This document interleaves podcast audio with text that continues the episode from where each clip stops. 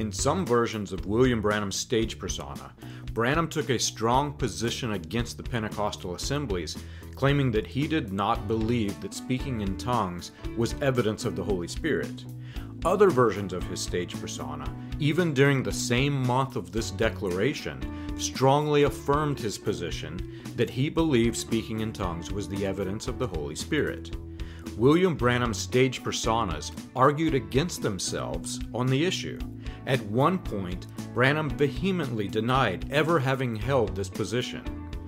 For the versions that claimed to believe that speaking in tongues was the evidence, Branham pretended to speak in tongues, saying the words Humelin Raha and Kitos Jesus.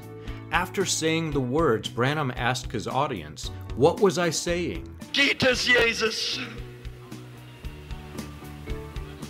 Hallelujah. What was I saying? In 1951, eight years prior, Branham admitted that he knew these phrases and frequently mentioned them in his sermons, and he first used the words in 1950.